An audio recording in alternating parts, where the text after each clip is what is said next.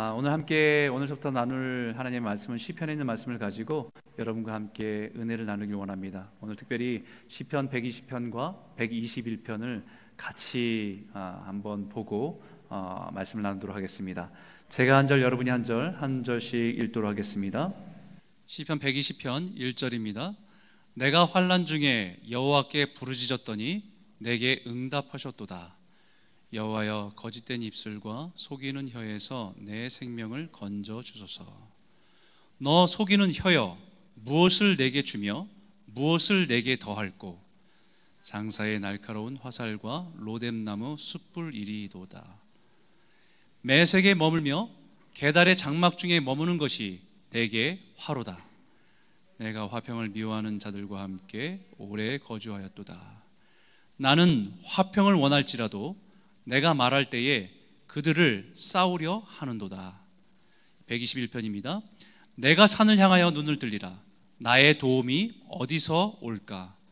나의 도움은 천지를 지으신 여호와에게서로다. 여호와께서 너를 실족하지 아니하게 하시며 너를 지키시는 이가 졸지 아니하시리로다. 이스라엘을 지키시는 이는 졸지도 아니하시고 주무시지도 아니하시리로다. 여호와는 너를 지키시는 이시라. 여호와께서 내 오른쪽에서 내 그늘이 되시나니 낮에 해가 너를 상하게 하지 아니하며 밤의 달도 너를 해치지 아니하리로다. 여호와께서 너를 지켜 모든 환란을 면하게 하시며 또 내 영혼을 지키시리로다. 여호와께서 너의 출입을 지금부터 영원까지 지키시리로다. 아멘. 아, 우리는 지금 우리가 살아오면서 처음 경험하는 아, 시간들을 지나고 있습니다. 아, 우리 대표 기도했던 우리 손상호 집사님의 기도처럼 6개월 전만 해도 전혀 생각해 보지 못했던 그런 상황들을 우리가 지나가고 있죠. 아, 코로나라고 하는 바이러스로 인해서 우리 수많은 사람들이 고통하고 그 두려움 가운데 살아가고 있습니다. 아, 그래서 우리는 함께 예배할 수 없는 상황 가운데, 특별한 상황 가운데 처해져 있죠. 아, 그런 상황 속에서 이것이 시간이 흘러가면 흘러갈수록 아, 우리의 신앙의 기초가 참 많이 흔들리는구나, 또 많은 사람들이 신앙을 많이 잃어버리는구나라는 것들을 느낄 수 있습니다. 하지만 긍정적으로 생각해 보면 오히려 잠깐 우리를 멈추게 하시는 이 시간에 우리의 신앙을 점검해 볼 수 있는 기회가 될 수 있겠다라는 생각합니다. 오히려 성전이 아니라 우리 내면 안에 있는 성전이 다시 새롭게 건강하게 세워질 수 있는 기회로 우리에게 이 시간을 주셨구나라는 생각을 하게 됩니다. 그런 의미에서 오늘부터 여러분과 함께 나누고 싶은 말씀은 어, 성전에 올라가는 노래입니다. 성전에 올라가는 노래. 시편의 150편이나 되는 시편 속에서 시편 120편부터 134편에는 시편의 이름 옆에 아, 부제가 이렇게 붙어 있어요. 그 부제가 성전에 올라가는 노래 이렇게 돼 있습니다. 시편의 성전에 올라가는 노래라고 써 있는데 영어로는 A Song for Pilgrim Ascending to Jerusalem이라고 되어 있습니다. 예루살렘에 올라가는 순례자들의 노래다 이렇게 되어 있는 거죠. 이스라엘 백성들은 적어도 어, 아무리 먼 데 살아도 이스라엘 밖에 사는 백성이라 할지라도 1년에 적어도 세 번은 어, 이 성전을 향해서 나옵니다. 유대인들은 성전을 올라갈 때 세 번이 있는데 그 첫 번째는 유월절입니다. 무교절. 이 날은 어, 죽을 수밖에 없었던 죽음의 위기가 왔을 때에 어린 양의 피로 문설주와 지방의 문을 그 바르고 죽음의 저주가 그 집을 넘어가 구원을 얻은 날을 기억하면서 하나님의 구원을 기뻐하고 감사하는 날이죠. 두 번째 절기는 오순절 또 칠칠절 오순절이라고 얘기합니다. 이 날은 약속하신 가나안 땅, 하나님 약속하신 그 땅에 들어가서 정말 그 땅의 첫 번째 열매, 보리 첫 수확을 거두면서 정말 하나님이 약속하신 대로 우리에게 그런 은혜를 주시는구나라는 것을 기뻐해서 하나님께 감사했던 그 날부터 77절 아, 오순절이라고 하죠. 그 날을 아, 기념하면서 하나님의 약속대로 살겠다라고 다짐하는 날이 이 날입니다. 그리고 나서 어, 초막절이 있습니다. 이 초막절은 아, 온갖 곡식들을 다 거두어서 감사하면서 온 성도들과 함께 온 백성들과 함께 자기의 장막에 들어가서 잔치를 벌이고 기뻐하는 날입니다. 이들이 예루살렘 성전에 향해서 노래를 부르면서 이 시편을 부르면서 올라갑니다. 올라가면서 그들이 깨닫게 되는 것은 첫 번째 그들이 누렸던 축복은 뭐냐면요. 우리가 누구인가? 무엇을 위해서 우리는 살아야 되는 것인가? 이 질문에 대한 대답을 발견하고 또 그것을 가지고 세상에 다시 나아가 살아갈 수 있다는 것입니다. 그게 예배지요. 우리는 세상 속에 분적이 열심히 살아가다 보면 어, 내가 누구인지 그 세상 속에서 우리의 정체성을 잃어버리고 살아갈 때 있습니다. 그리고 우리가 살아갈 때 늘 생각하는 게 무엇을 먹을까, 무엇을 입을까, 무엇을 마실까 여기에 이 고민에 빠지고 그것이 삶의 목표가 되어서 정신없이 살아갑니다. 그런데 이런 절기에 하나님께 성전을 향해서 올라가다 보면 다시 생각하게 돼요. 아, 우리는 하나님의 구원을 받은 백성이지. 하나님이 언약이 있어서 그 언약에 신실하신 은혜가 우리한테 부어졌지. 그리고 우리는 장차 하나님의 장막에 하나님의 그 나라에 들어가서 들어가고 그 은혜 가운데 나아갈 백성이지. 그러면 우리는 어떻게 살 것인가라 다시 다짐하고 돌아갑니다. 그게 예배입니다. 어느 곳에 살든지 무엇을 하며 살아가든지 자신들이 이 땅에서 순례자임을 기억하면서 하나님의 성전을 향해서 올라갔던 사람들이 불렀던 노래예요. 예루살렘에 있는 성전을 향해서 올라갔지만 결국 그곳에서 바라봤던 것은 그 건물이 아니라 우리가 영원히 바라보다 하나님의 성전, 그 영원하고 거룩한 하나님의 하늘의 성전을 바라보며 나아간 것이 하나님의 백성들의 모습입니다. 다시 말하면 우리 이 땅에 살아가는 방랑자가 아니라 방황하는 사람들이 아니라 순례자구나라는 것을 분명히 깨닫고 새기며 살았다는 거예요. 여러분 방랑자는 목표가 없습니다. 그냥 정처 없이 살아가다가 자기 마음에 맞는 거 좋아하는 것이 있으면 거기에 정착할 수도 있고 또 떠나갈 수도 있는 사람이에요. 그런데 순례자는 분명히 돌아갈 곳이 있고 돌아갈 것을 향해서 오늘을 살아가는 사람들입니다. 오늘 이 말씀을 통해서 우리가 붙들어야 할 말씀을 여러분 꼭 붙드시기 바래요. 그리고 하나님의 성전을 바라보며 우리가 물리적인 그 성전 안에서 함께 예배할 수 없는 사, 상황이지만 이 찬양들을 이 시편들을 묵상하면서 우리가 바라봐야 될 성전이 무엇인지 우리 가슴에 새기고 우리 안에 있는 성전들을 더 견고하게 세우고 나아가는 저 여러분 모두가 되시길 주 이름으로 축원합니다. 첫 번째 여러분과 함께 나누고 싶은 주제는 이겁니다. 환란은 하나님께로 돌이키라고 주신 축복의 시간입니다. 1절에 있는 말씀 한번 같이 한번 읽어 볼까요? 함께 읽겠습니다. 시작. 내가 환란 중에 여호와께 부르짖었더니 내게 응답하셨도다. 여러분 우리가 인생을 살며 수많은 문제와 고난 앞에 서게 될 때가 있죠. 우리가 의식하지 않고 우리가 원하지 않았지만 우리는 그 순간에 서 있을 때가 참 많이 있습니다. 그런데 그 순간에 인생을 순례자인지 방랑자인지 그것을 구별하게 되는 커다란 차이가 있습니다. 그것은 인생의 문제 앞에서 의지할 분이 있는지 없는지 그 차이입니다. 한번 상상해 보십시오.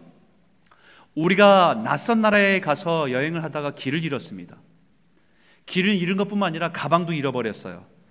뭐 그 안에 있는 지갑도 있었고 패스포드도 있고 돈도 있었습니다. 다 잃어버린 거예요. 참 막막합니다. 그러면 그때 그 막막한 상황에서 제일 먼저 떠오르는 곳이 어디입니까? 집. 또요. 영사관, 대서관이겠지요.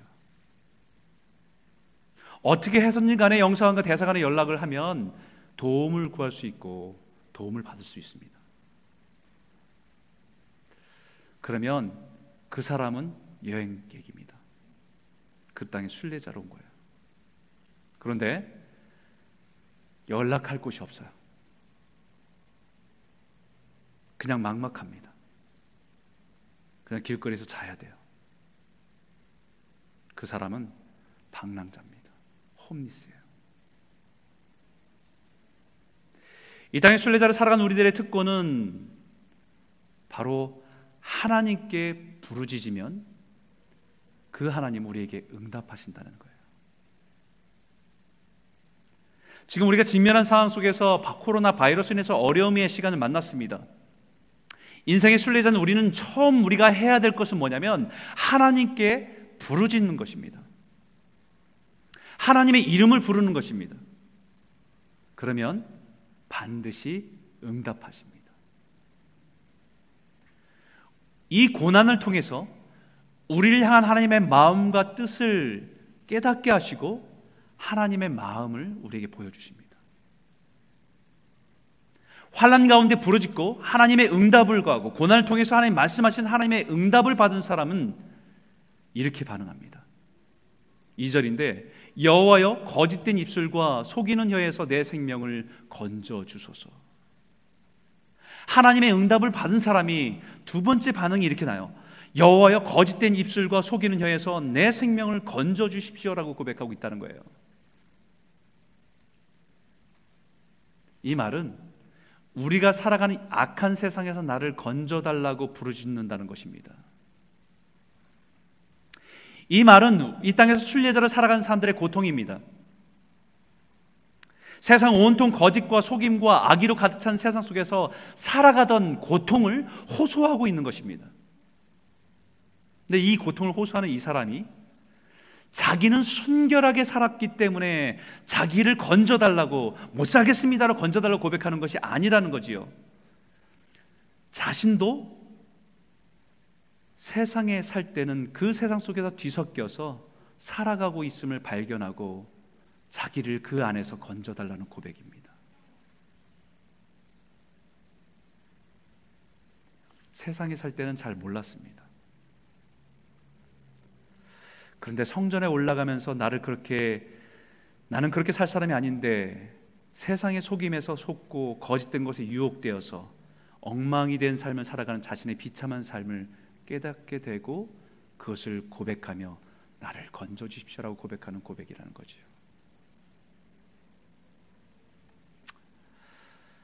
사실 오늘을 살아가는 우리들의 삶을 삶의 현실을 한번 보십시오. 우리는 끊임없는 속임과 거짓에 우리의 인생이 그 안에서 방황할 때가 얼마나 많이 있습니까? 끊임없는 거짓에 속아서 우리는 그것을 얻기 위해서 인생의 시간과 열정과 모든 것을 다 쏟고 돌이켜 보면 참 많은 것을 낭비하고 살았다는 것을 깨달을 때가 얼마나 많아요. 결국 그러게 깨닫게 되는 것은 그런 세상에 참 속고 살아왔구나라는 것입니다. 우리가 하나님의 성전을 향해서 회복해야 될 마음, 그것은 우리 마음의 성전의 가장 중요한 것은 이것입니다. 우리가 마땅히 그리스도인으로 살아가야 함을 알면서도 세상의 달콤한 유혹의 거짓에 우리의 삶의 중심을 빼앗기고 거짓된 약속의 마음이 빼앗기며 세상에 방황하는 사람들처럼 살았던 자신의 모습을 발견하고 애통하고 회개하고 부르짖는 것입니다. 하나님, 우리를 불쌍히 여겨 주십시오. 이것이 하나님의 성전을 향해 나아가는 성도의 첫 번째 고백이어야 됩니다. 이 땅의 순례자로 살아가는 우리가 세상 속의 혼돈 가운데 살아가는 영적인 실체를 정직하게 고백하는 것입니다. 이것을 인식하고 아파하는 것이 하나님 앞에서 정직한 것입니다. 그리고 구체적으로 이렇게 고백하지요. 매 세계에 머물며 계달의 장막 중에 머무는 것이 내게 화로다. 내가 화평을 미워하는 자들과 함께 오래 거주하였도다. 나는 화평을 원할지라도 내가 말할 때에 그들은 싸우려 하는도다. 여러분 여기에 메색이라고 하는 지명은 이스라엘에서 수천 킬로 떨어진 남 러시아 종족입니다. 혹은 야벳의 후손을 알려진 유럽의 조상이 되는 사람들입니다. 게달은 이스마엘의 후손들이거나 혹은 이스마엘, 이스라엘 변방에 떠돌아다니는 베두인 족속을 가리키는 말입니다. 우린 잘 모르지만 이 두 족속을 의미하는 것은 뭐냐면 멀리 있거나 가까이 있거나 이방인으로서 야만인들과 같이 같은 삶을 살아가는 사람들의 비유해서 얘기하는 것이에요. 다시 말하면 매색이라고 하는 것이 상징하는 것은 물질의 풍요로움을 자랑하고 의지하고 전쟁과 약탈을 일삼는 민족이고 게달은 사망에서 자신의 육신의 힘을 자랑하며 약탈을 일삼는 사람들입니다. 그래서 매색에 머물며 게달의 장막에 머무는 것이 되게 화로다라고 고백하는 거 있는 것은 우리가 이 땅의 순례자임에도 불구하고 그런 세상 사람들과 같이 물질을 따라 힘의 논리를 따라 살아가는 세상 사람과 함께 한 장막에서 살아가고 있었구나라고 하는 고백이라는 거예요. 성전에 올라면 자신을 발견하고 고백하는 것이 지금까지 내가 그 세상 속에서 엉켜서 빼앗고 뺏기고 속이고 속고 그렇게 살아왔구나.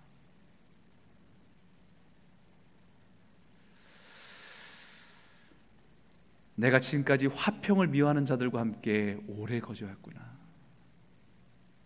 화평을 미워하는 자들은요. 하나님의 샬롬을 미워하는 자들이에요. 하나님의 샬롬을 모르는 사람들과 함께 살아왔구나. 그래서 내가 세상에서 화평을 말해도 세상은 나에게 어떻게 반응하냐면 나를 비웃거나 싸우려고 달려들었구나. 하나님께 예배하는 성전을 향해서 우리가 발견한 나의 인생의 실체입니다. 내가 살아가는 세상은 온갖 잔인함, 속이고 약탈한 세상 속에 살아가고 있었구나. 그래서 우리가 정말 하나님이 주신 샬롬을 말해도 세상 사람들은 오히려 우리를 보면서 비웃고 심지어는 싸우려고 달라들었구나.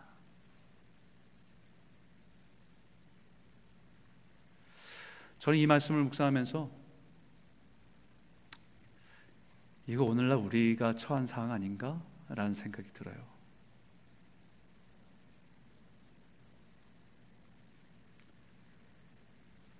세상 사람들이 지금 바라보는 성도와 크리스찬이라고 하는 우리 기독교인들과 교회를 바라보는 시선이 이렇지 않습니까?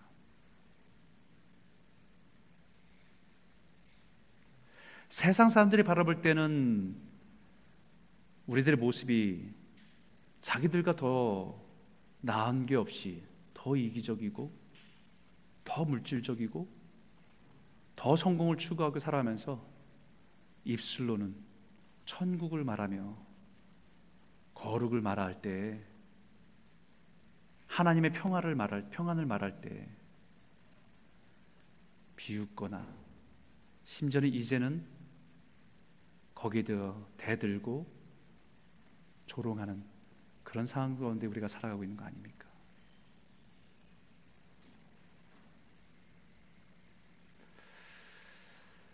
우리는 코로나라고 하는 이런 특별한 상황 가운데 환란을 만나고 있습니다. 고난의 시간들을 지나고 있어요.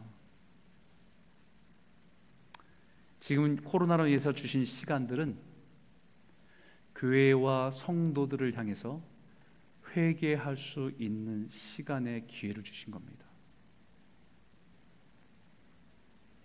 한국 교회와 이민 교회 성도들에게 목회자들에게 주신 회개의 시간이고 부르짖으라고 우리에게 주신 특별한 시간이래요. 이 시간 가운데 다른 걸 바라보지 말고 우리가 주께 부르짖고 우리의 영적인 실체를 고백하며 하나님의 은혜를 구하고 나아가는 저와 여러분 모두가 되시길 주 이름으로 축원합니다. 두 번째 나누고 싶은 것은요. 환란을 통해서 하나님만이 도움이심을 깨닫는 은혜입니다. 12 121편 1절과 2절인데 같이 한번 읽어 볼까요? 함께 읽겠습니다. 시작. 내가 산을 향하여 눈을 들리라 나의 도움이 어디서 올까? 나의 도움은 천지를 지으신 여호와께 서로다. 아멘. 내가 산을 향하여 눈을 들리라 나의 도움이 어디서 올까라고 고백하는 것은요. 지금 환란을 만나면서 고난을 만나면서 우리가 도움을 구하면서 우리의 눈을 들겠다는 거예요. 낙심된 상황, 힘겨운 상황에 눈이 그곳에 맞춰져 있는 것이 아니라 그 고난에서 눈을 들어서 내가 산을 보겠다는 겁니다. 그런데 사실은 이 말은요, 도움을 구하며 산을 구하겠다는 것이 아니라 산 너머에 있는 것을 보겠다는 고백이에요. 반문하고 있는 것입니다. 내가 도움을 구하기 위해서 큰 산을 향해 눈을 들어도 나의 도움, 나의 힘이 거기서 오겠는가? 아니라는 거지요.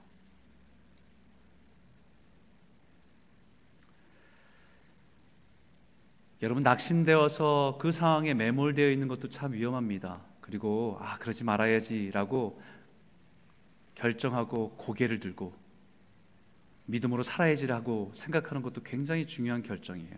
하지만 고개를 드는 것으로 끝나지 않고 그 시선을 무엇을 보느냐가 더 중요하다는 것입니다. 세상에서 산을 보는 사람이 있고 산을 지으신 분을 보는 사람이 있습니다.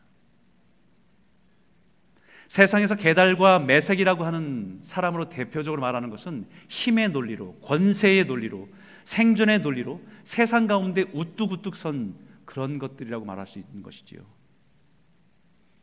힘 있는 사람이 될수 있고, 많은 사람이 기도, 기대하는 과학, 의학의 힘이라고 할 수도 있겠고, 정부가 될 수도 있겠고, 그런데 우리의 시선이 거기 머물지 않고요. 그 산을 지으신 하나님께로 내 영적인 마음의 포커스를 맞추겠다는 것입니다. 세상의 모든 권세와 위엄과 영광이 하나님으로부터 온 것이기 때문에 그 산을 지으신 여호와께 내 마음과 믿음을 두겠다라고 결정하는 것이죠. 그 하나님이 어떤 분이십니까? 5절과 6절에 이렇게 고백합니다. 여호와는 너를 지키시기 지키시는 이시라 여호와께서 내 오른쪽에서 내 그늘이 되시나니 낮의 해가 너를 상하게 하지 아니하며 밤의 달도 너를 해치지 아니하리로다. 여러분 믿음의 고개를 들고 바라보십시오. 우리가 바라볼 것은 산이 아니라 하나님입니다. 그 산을 지으신 하나님입니다. 우리 인생의 절망과 고난을 경험되는 그 모든 순간에 우리가 제일 먼저 드는 생각은 하나님이 정말 계신가? 하나님 정말 내 삶에 관심이나 있으신가라고 하는 질문 속에서 영적인 회의 가운데, 영적인 혼돈 가운데 있을 때가 얼마나 많았습니까? 그런데 우리 신앙을 다 지나고 나서 우리의 믿음으로 고백할 수 있었던 것은 하나님은 나를 실망시키지 않으셨다라는 거예요. 그 순간에도 하나님은 우리를 지키시고 보호하셨다라는 고백입니다. 본문에 지킨다는 말이 여섯 번 나옵니다. 동일한 단어를 반복해서 얘기합니다. 샤마르라는 단어인데 이거는 가시로 울타리를 쳐서 그것으로 끝나지 않고 군인을 보초를 세워서 지킨다는 말씀이에요. 하나님 우리를 지키셨다는 말씀은 우리를 어떤 위험으로부터 영적 위험으로부터 울타리를 치고 그것을 끝내지 않고 하나님의 천사를 통해서 우리를 지키시고 인도하셨다라고 고백하고 있는 것입니다.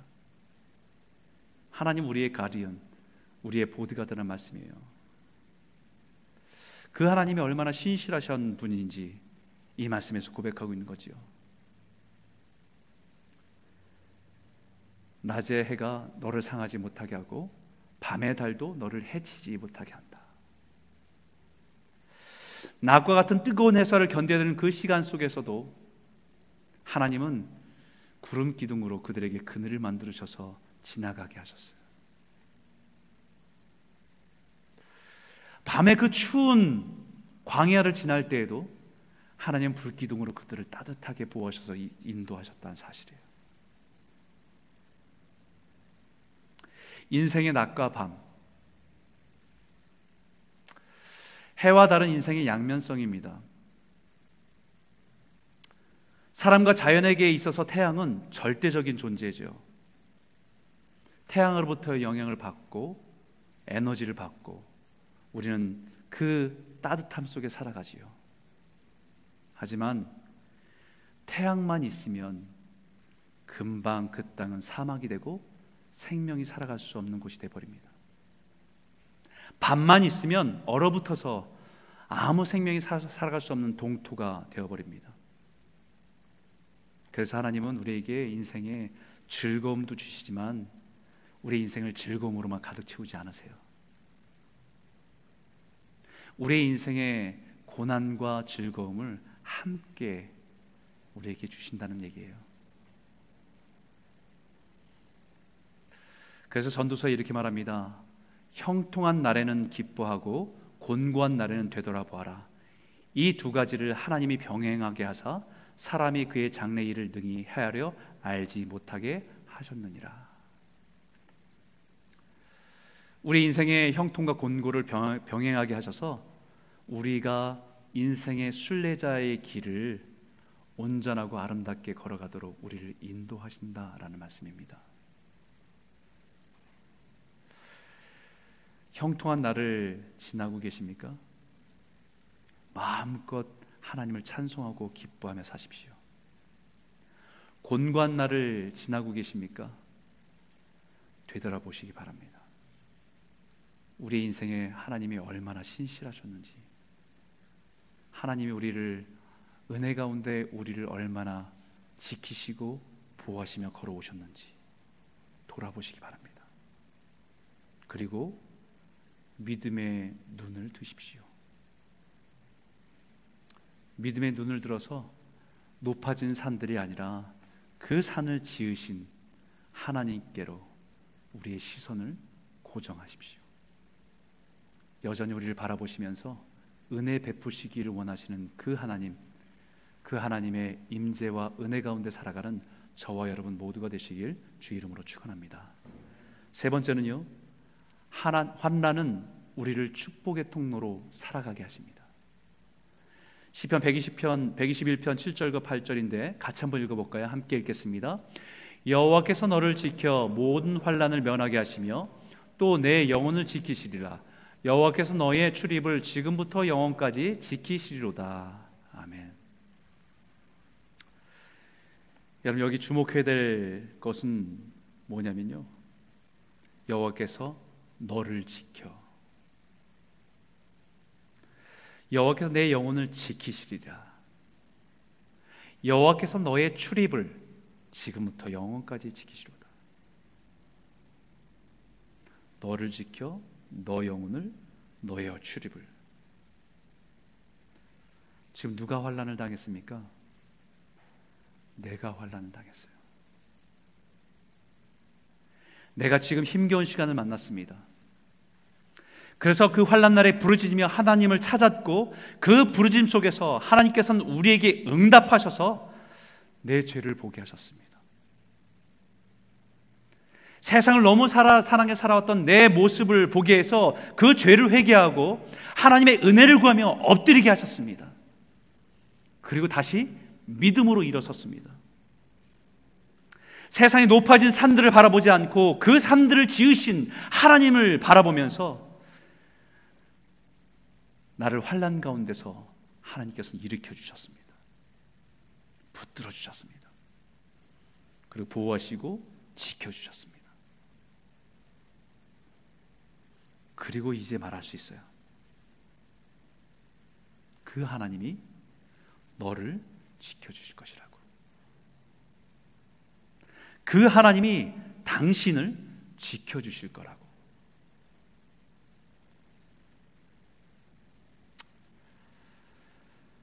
당신의 환란할 때 동일하게 보호하시고 영혼을 지켜주실 것이라고 자신에게 말할 수 있는 사람으로 세워주신 겁니다.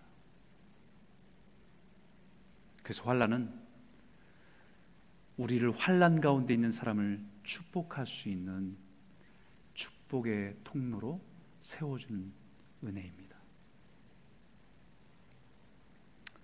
여러분 성경에 수많은 환란을 겪은 사람 중에서 야곱이라고 하는 인물 여러분 기억하시죠? 참 파란만장한 인생을 살았던 사람입니다. 그의 인생을 한마디로 얘기하면 속고 속이는 인생을 살았어요. 형 에서를 속이고 아버지 이삭을 속이고 장자의 축복의 기도를 받았습니다. 그러나 결국 그 집에서 떠나야만 했고 외롭게 살아가는 인생을 살아갔습니다. 외삼촌 아반의 집에서 20년 동안에 열심히 일했습니다. 속고 속이며 7년을 일하면 사랑하는 라헬을 줄 거를 기대하고 열심히 일했더니 결국 그 밤에 받은 것은 레아였습니다. 그리고 다시 7년을 더 일하고 또 6년을 일해서 그래도 그 보상을 받지 못한 채 또 그 임금의 대가를 자꾸 바꾸면서 그 속임 가운데 살았던 사람이 야곱입니다. 네 명의 부인을 두면서 자녀들은 열두 명을 낳아서 길렀지만 가지 많은 나라, 가지 많은 나무, 바람에 잘날 없다고 하루가 멀다고 사건과 사고가 끊임없이 일어났던 인생입니다. 하루는 아들들이 자신이 가장 아끼는 요셉이 짐승에게 물려 죽었다고 그 시체조차 찾을 수 없다고 사실은 그, 그 아들들이 그 요셉을 팔은 것인데 아버지에게는 그렇게 속이고 그것에 속아서 슬퍼하며 통곡했습니다. 거기다 사랑하는 아내 라헬이 죽은 요셉을 대신해서 아들을 임신했을 때 그래도 조금 위로가 됐는데 그 베냐민을 낳다가 사랑하는 아내 라헬이 세상을 떠납니다. 이해 없는 이해할 수 없는 비극과 슬픔이 그 인생을 가득 채웠지요. 좀 더 나이가 들어서 좀 편안한 노후를 보낼 수 있을까 했을 때에 자신의 딸 디나가 세겜 사람들에게 속아서 그 속임 가운데 강간을 당하는 일을 당합니다.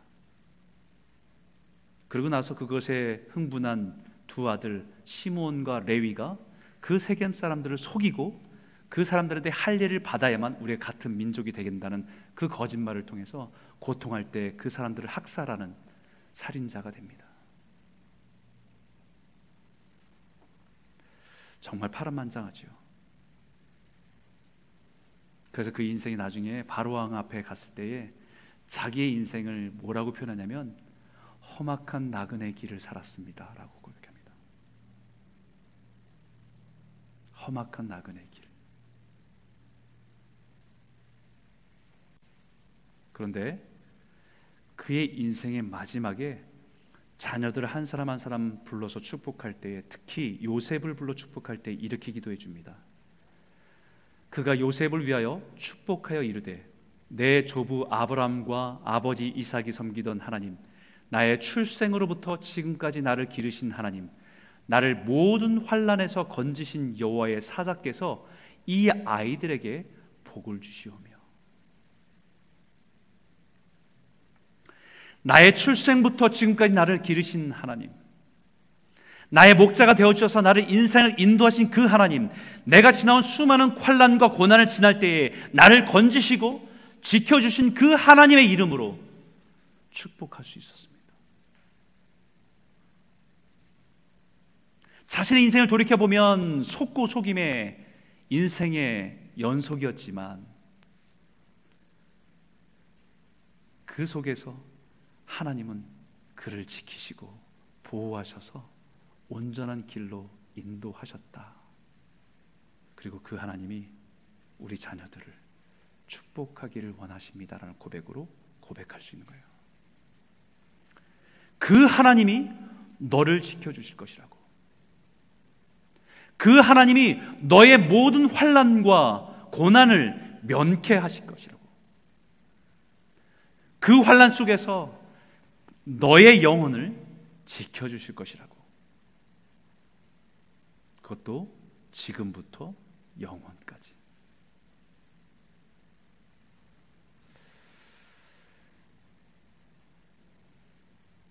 여러분 이 코로나를 만난 이 시기가 교회에도 중요하고 성도들에게 너무 중요한 시기입니다. 특별히 가정에서는요, 우리 부모에게 너무 중요한 시간이에요. 실제적으로 지금 여러분의 가정에서 부모의 역할이 예전보다 더 커진 시기입니다. 교회에 와서 선생님들한테 부탁할 수 있고 맡길 수 있지만 이제는 부모들이 자녀의 신앙의 문제에 훨씬 더 많이 여러분들이 기도하고 도와야 될 시간입니다.